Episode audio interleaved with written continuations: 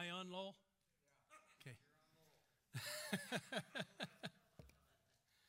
okay, Hebrews 11:4. Are you able?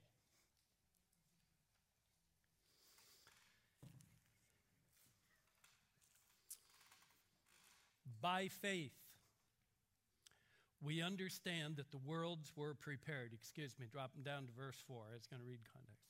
By faith, Abel offered to God a better sacrifice than Cain, through which he obtained the testimony that he was righteous.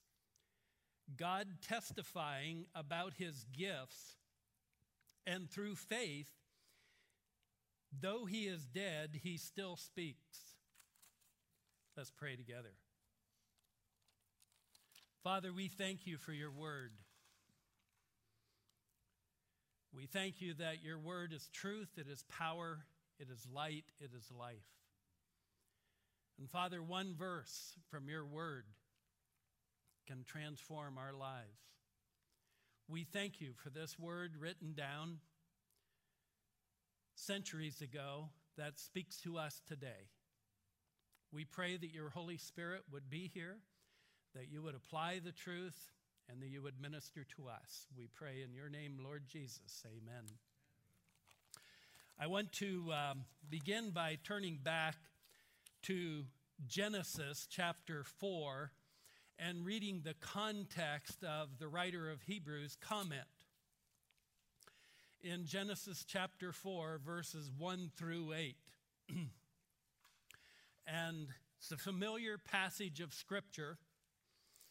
And um, the relationship between Cain and Abel. Now, the man had relations with his wife Eve, and she conceived and gave birth to Cain, and she said, I have gotten a man child with the help of the Lord. And again, she gave birth to his brother Abel, and Abel was a keeper of flocks, but Cain was a tiller of the ground. So it came about in the course of time that Cain brought an offering to the Lord of the fruit of the ground. And Abel, on his part, also brought of the firstlings of his flock and of their fat portions. And the Lord had regard for Abel and for his offering, but for Cain and for his offering he had no regard. So Cain became very angry, and his countenance fell. Then the Lord said to Cain, Why are you angry, and why has your countenance fallen? If you do well, will not your countenance be lifted? And if you do well, and if you do not do well, sin is crouching at the door, and its desire is for you. But you must master it. And Cain told Abel his brother, and it came about when they were in the field that Cain rose up in the field, excuse me, that Cain rose up against Abel, his brother, and killed him. And studying this passage of Scripture, I discovered some things that were hidden in plain sight. And it became evident to me that the entire human race has its roots in the Swedes because you can trace all mankind back to Adam's sons.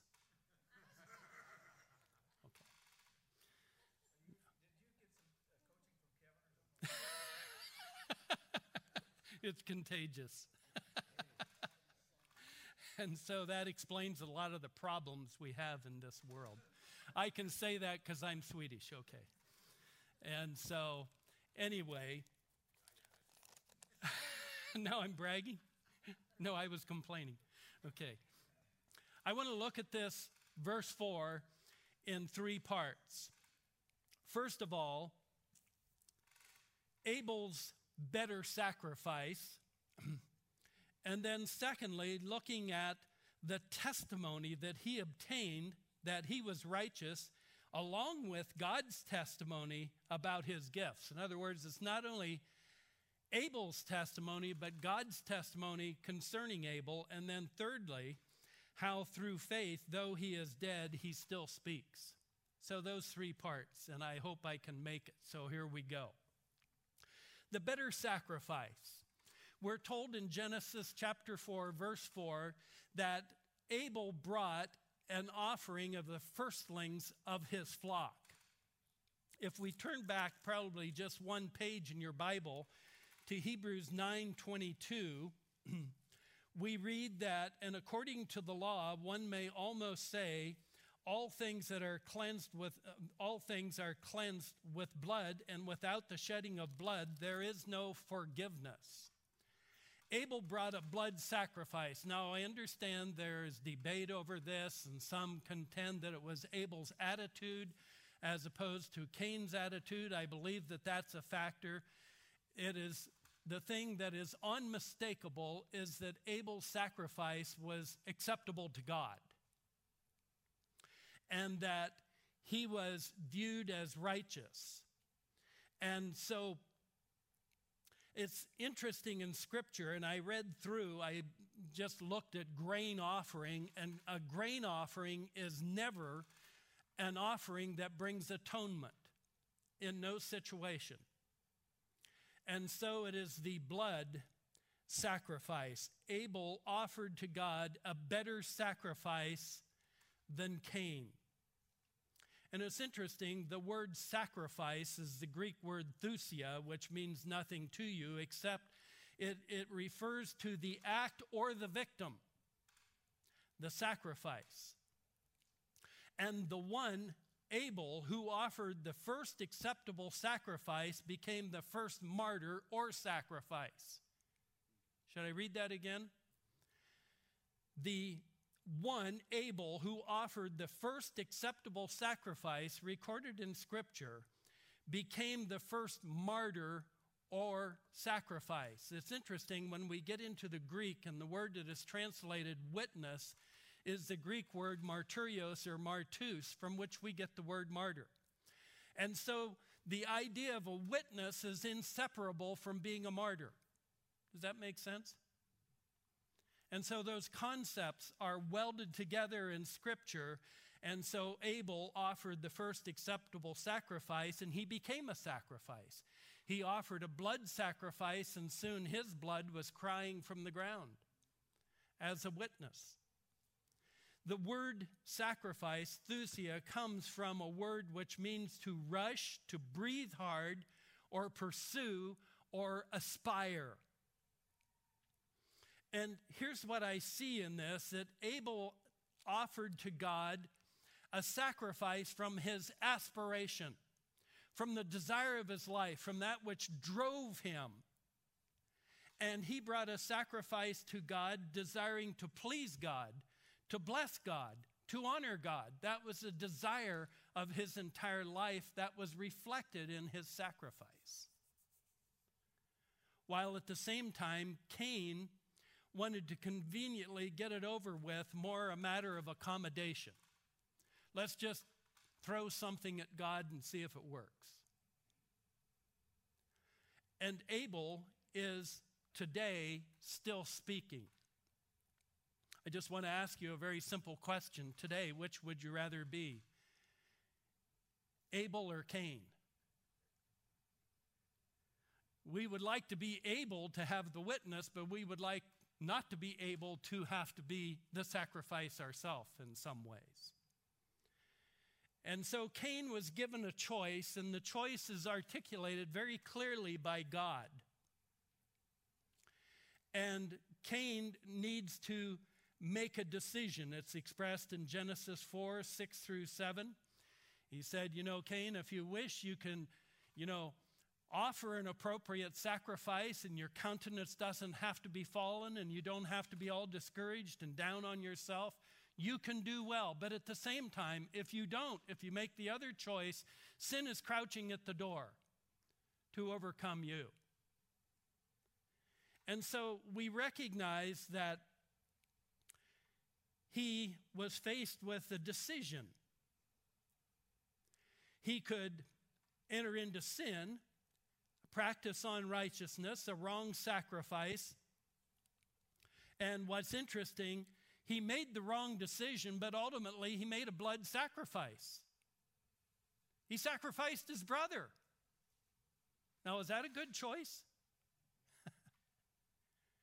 and and um, or he could have chosen righteousness. Here's kind of how I see it. I have an older brother, so I can identify with Abel. Okay, and. Um, my older brother is in no way like Cain. Let me say that right now.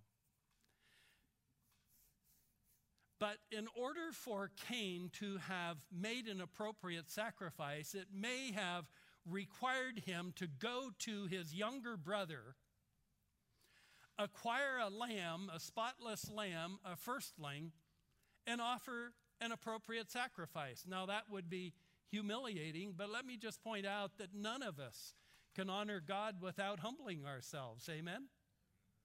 And so, one way or another, the, the first step of becoming a Christian is that we have to confess our sins, to humble ourselves, and acknowledge that we're flawed vessels and that we need an appropriate sacrifice to enter into the presence of God, and we need to defer to our brother Jesus Christ and receive his blood, his sacrifice on our behalf to atone for us. And so, humbling is going to be necessary if we're going to make an appropriate sacrifice to God. But instead of humbling himself, he sought to destroy, he destroyed his brother. It's um, in Matthew 7 21 to 23, and I'll just read it. Jesus said, if I don't drop it, Jesus said, Not everyone, there it went, not everyone who says to me, Lord, Lord, will enter the kingdom of heaven, but he who does the will of my Father who is in heaven will enter. Many will say to me on that day, Lord, Lord, did we not prophesy in your name? And in your name cast out demons, and in your name perform many miracles? And then I will declare to them, I never knew you. Depart from me, you who practice lawlessness. And what's interesting is this individual who came before Jesus uh, on that day had the right words. He called Jesus Lord, but the problem was that Jesus wasn't his Lord. And instead of pointing to the relationship that they had with the Lord Jesus Christ, they point to what they did. Oh, we prophesied in your names. I preached the most wonderful sermons. We had a crowd of people. Oh, it was just marvelous. And we cast out demons in your name, and we showed mighty works and everything and impressed people. And Jesus said, I never knew you. Never knew you. Who are you? Completely passed up the most important thing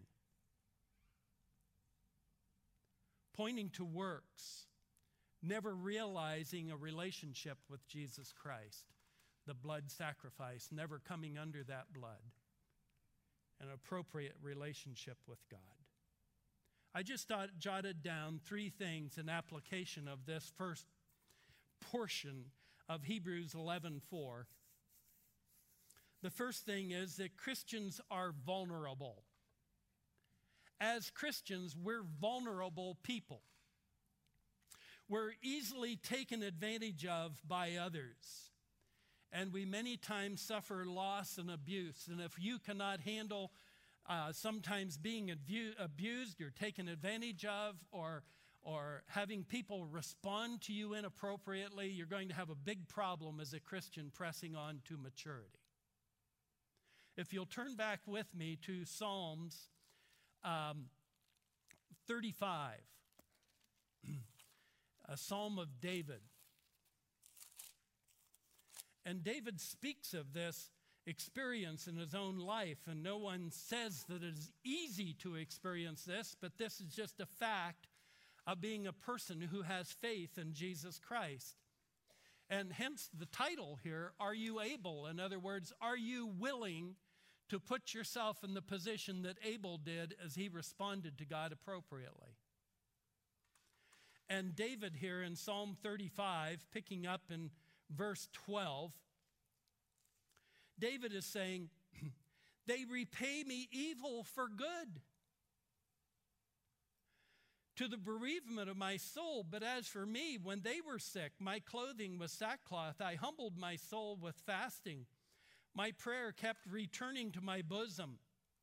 And I went about as though it were my friend or brother. I bowed down mourning as one who sorrows for a mother. But at my stumbling, they rejoiced and gathered themselves together, the smiters, whom I did not know, gathered together against me. They slandered me without ceasing. One of the most difficult things that I have experienced in my life, and I have experienced it as a pastor, as a parent, and, and in many situations in my life, is sincerely caring for people and pouring myself into people sacrificially and having them deal me dirt. And I have been in situations, and I'm sure that Pastor Kevin can identify with this, that you pour yourself into lives of people, and it comes a time when if they could push a button or speak a word, they would destroy you. And it hurts. And such is the experience of being a witness for Jesus Christ. And that is just the reality of this thing that we're involved in. If you haven't been taken advantage of, you will be. And we need to deal with that and we need to press on. The second thing is that a godly rebuke is an honor. Cain received a godly rebuke, and God was dealing with him very kindly and reasoned with him. And he didn't slam Cain into his place and say, You stupid idiot, how could you offer a sacrifice like that to me? But he pointed to the right sacrifice and said, You know, you can do that too. And you can make the right choice.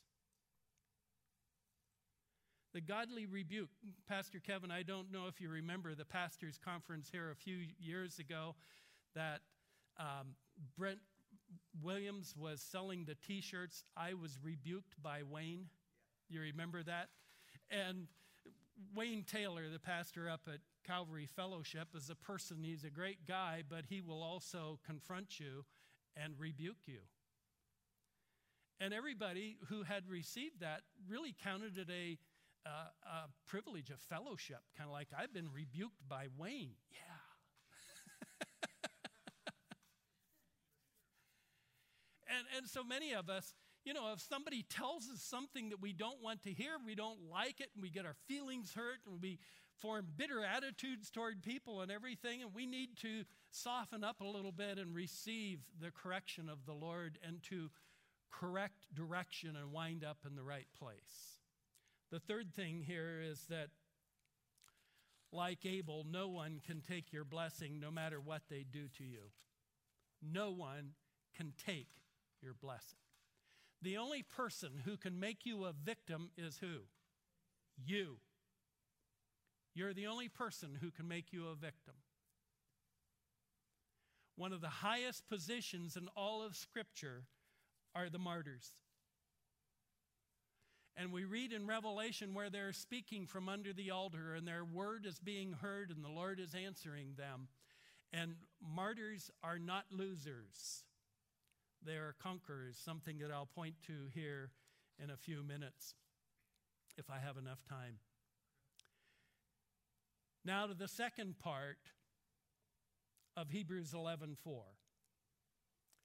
Through which he obtained the testimony that he was righteous, God testifying about his gifts. The word testimony is used twice there.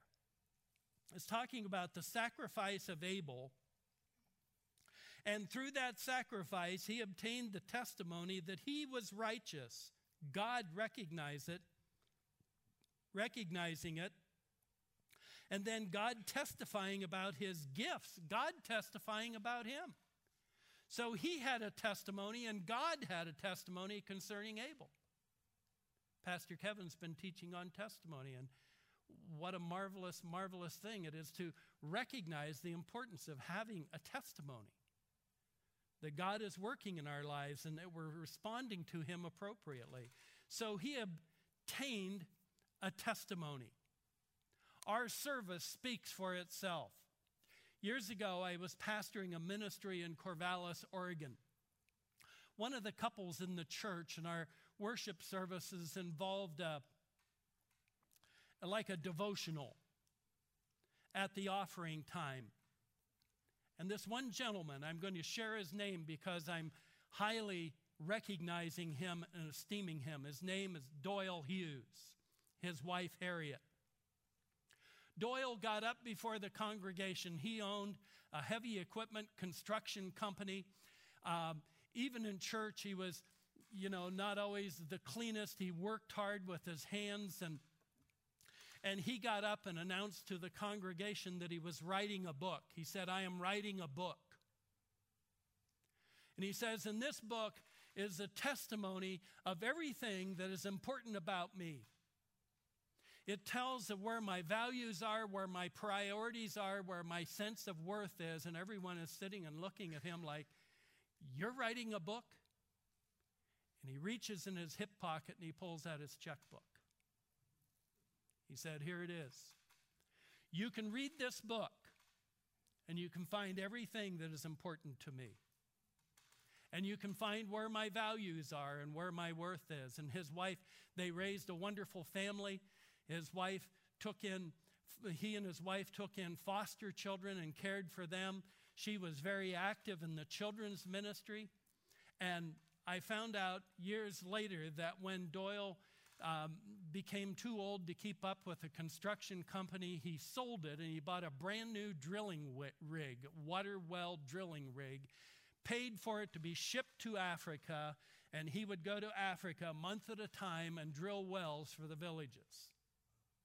He wrote a book, a testimony. He didn't have to tell people that he was spiritual. He didn't have to tell anyone that he was a Christian. His life was a testimony itself. God bore witness of him. Speaking. Are you able? What is the testimony that is being brought forth through your life and my life? And then the writer of Hebrews says, not only did Abel obtain a testimony, but God brought testimony concerning him, God testifying about his gifts. I'm going to include myself in this statement. Too many people worry about what people think of them. Too many people worry about what people think of them. What do you think about my haircut? What do you think about these glasses or these clothes or this car or whatever? It doesn't matter. The only thing that matters is what God testifies concerning us. What does God think of us? What does God testify concerning us? Job was recognized by God and he was pointed out to Satan as being a righteous one, God testifying concerning him. One time, as Jesus went over to Tyre and Sidon, there was a Syrophoenician woman who came crying after him, asking that he would heal her daughter who was demon possessed. And Jesus said to her, It's not right to give the children's bread to the dogs? And she says, Yes, but even the dogs eat from the crumbs under the master's table. And Jesus said of her, Such faith I have not seen even in Israel. Jesus testifying of her faith. A centurion had a servant, and he came, uh, sent messengers appealing to Jesus to come and heal his servant. And he sent word and said, Don't come to my home, for I'm not worthy. He was a Gentile. I'm not worthy to have you in my home. Just say the word. Because I too am a man under authority, and if I say to this one, Go, he goes, and this one, Come, he comes. If you just say the word, my servant will be healed. And Jesus healed the servant, and he said, Such faith I have not seen. Jesus testifying of a centurion's faith. What a marvelous thing to be recognized by Jesus. And you know, the woman with the issue of blood who reached and touched the hem of his garment. A testimony from Christ.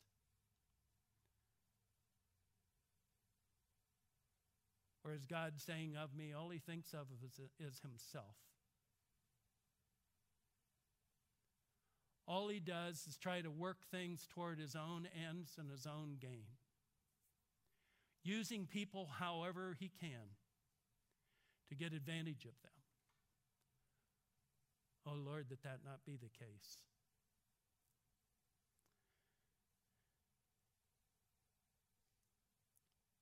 God testifying about Abel's gifts. Finally, and the third thing here in verse 4 and through faith, though he is dead, he still speaks. His brother thought he could destroy him and to, to remove him and overcome him, but Abel is still speaking.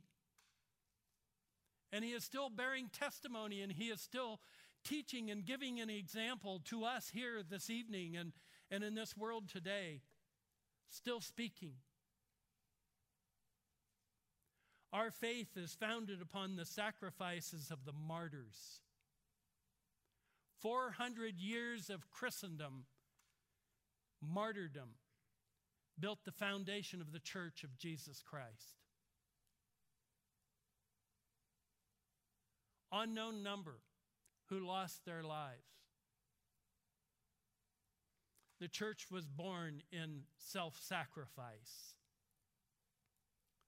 faithful witnesses, bearing testimony to Jesus Christ even to their own demise. They not only chose the acceptable sacrifice, the blood of Jesus Christ, but they became effective, acceptable sacrifices to God.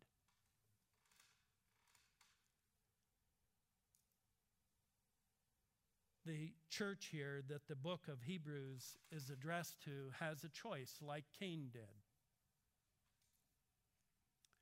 Am I going to become a martyr and follow after Jesus Christ and be faithful to Him? And be pleasing to Him and be a testimony to this world, God testifying to my faith?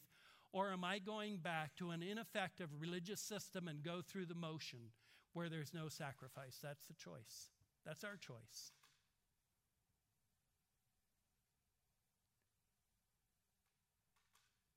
That's our choice. Are you able? I certainly pray that Cain is not here.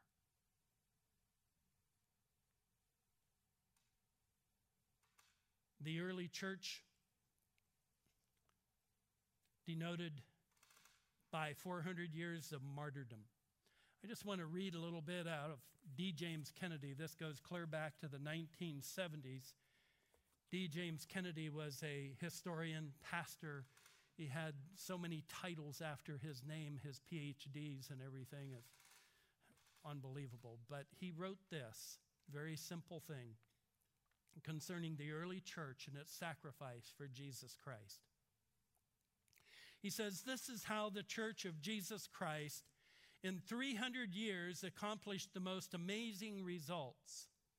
The whole pagan Roman Empire was undercut and overthrown by the power of the gospel of Christ, which on the lips of, of Christ conquered disciples crossed seas and deserts, pierced darkest jung- jungles, seeped into every city and town, and finally into the Senate and the very palace of Rome itself until a Christian Caesar was placed upon the throne. How? because everyone was preaching the word. The Christian church was burgeoning with such rapidity that by the middle of the second century, one of the great apologists could say, We are everywhere. We are in your towns and in your cities. We are in your country. We are in your army and navy. We are in your palaces. We are in your senate. We are more numerous than anyone. Constantine knew very well whether or not he was truly converted. I will leave his, that to the historians. But he testified that he had no chance of unifying the Roman Empire or holding power in that empire without the help of Christians.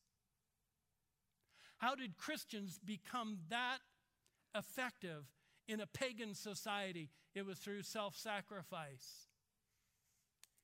It was through a full commitment to Jesus Christ, not counting the costs, but considering it a privilege to serve the Lord Jesus Christ and to be a living sacrifice.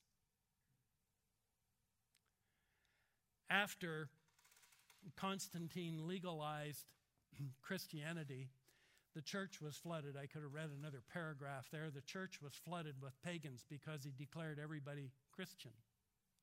What happened was that church members replaced Christian witnesses and Christian martyrs. And the whole movement stopped and became an institution. They were not able. And the church stopped in its tracks. I jotted down a Christianity of what's in it for me will fade and perish with no impact and no testimony from Christ, no recognition from Christ. If we are looking at Calvary Chapel South, if we are looking at Christian faith, if we are looking at the Lord Jesus Christ through the spectrum of what's in it for me, nothing good is going to come. But if we look at this relationship with Christ as the greatest privilege, and we have that aspiration to live for Christ, and whatever it costs, Lord, make me able. Give me the grace to stand. I want to leave you with just three scripture passages, and you may turn to them with me. First, Romans 12, 1 to 2. Many of you have these verses memorized. And I point to them because they so well illustrate what we are seeing here this evening. Romans 12, verses 1 and 2. Paul says, I urge you, therefore, brethren, by the mercies of God, to present your bodies a living and holy sacrifice, acceptable to God, which is your spiritual service of worship. And do not be conformed by this world, to this world. Don't worry about what people think of you. Don't be caught up in your image. Don't be conformed to this world, but be transformed by the renewing of your mind that you may prove what the will of God is, that which is good and acceptable and perfect. Another passage, Matthew chapter 5, and forgive me for jumping around, but these verses speak so clearly to these things. Matthew 5, verse 10, Jesus speaking in the Sermon on the Mount. Matthew 5, 10.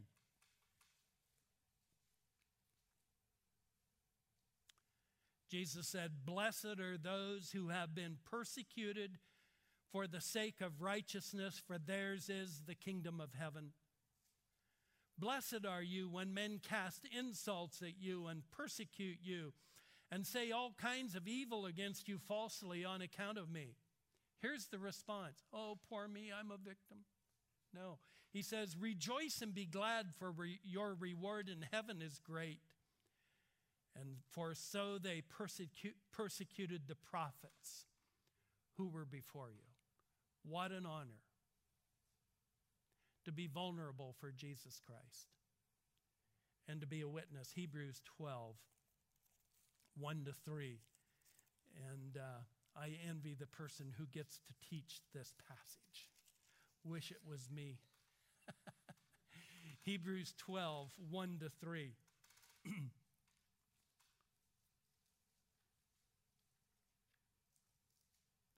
I find that so much of life is perspective.